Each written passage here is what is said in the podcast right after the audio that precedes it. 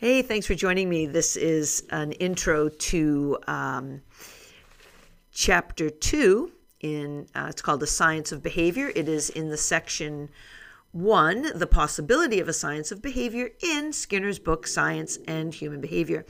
And I'm going to do this even though there are people walking by right now, and you can maybe hear Nibbles is about to go crazy about this, um, people going by. But that's just a little addition for you life here in Green River and people taking a walk here. It's New Year's Day.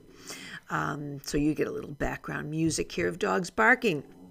Anyway, okay, so some um, Skinner references some people, and uh, I'm going to give you a little bit of biographical information on them, and then he's got a couple of other references and a term or a word. Um, Okay. George Sarton. Uh, he was a Belgian born American scientist, chemist, and historian. He is considered to be the founder of the history of science. He died in 1956 at the age of 71. Skinner also references Bridgman, who I am assuming is Percy William Bridgman, born in 1882, died in 1961. He is an American physicist. He won the Nobel Prize in 1946 for his work on the physics of high pressure. And he also wrote extensively on the scientific method, among other things. All these folks have very extensive biographies. Um, he mentions Ernest Mach, who was an Austrian physicist and philosopher, and in physics, uh, he studied the speed of sound, and um, that's why you might have heard the term Mach speed. Uh, he was born in 1838 and he died in 1916. He also mentions Sir Oliver Lodge, who I'm assuming is Sir Oliver Joseph Lodge. Um, who was born in 1851 and he died in 1940 at age 89. He was a British physicist and he worked in the field of radio communication technology and he was one of the first people to transmit messages wirelessly.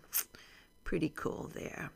Okay, um, he also uses the word evanescent, E V A N E S C E N T, which I just think is a fabulous word. Um, I'll hope to use it sometime. Um, it has different definitions, uh, including soon passing out of memory or quickly fading. It is a term that's used in physics as well to reference waves that extend into a region where they cannot propagate. And so, so their amplitude decreases with distance. Uh, he also makes a reference to the U.S. election of 1948, and he's referring to the um, election of uh, Harry S. Truman.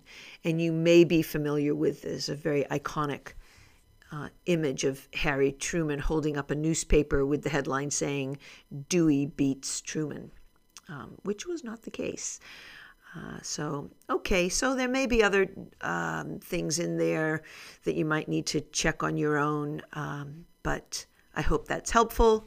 And uh, and you can find the recording for chapter two is also available here uh, on my uh, Patreon page, and it is available to the public. So you don't need to be uh, a patron in order to access um, these most recent uh, chapters that I've been reading. Okay, enjoy.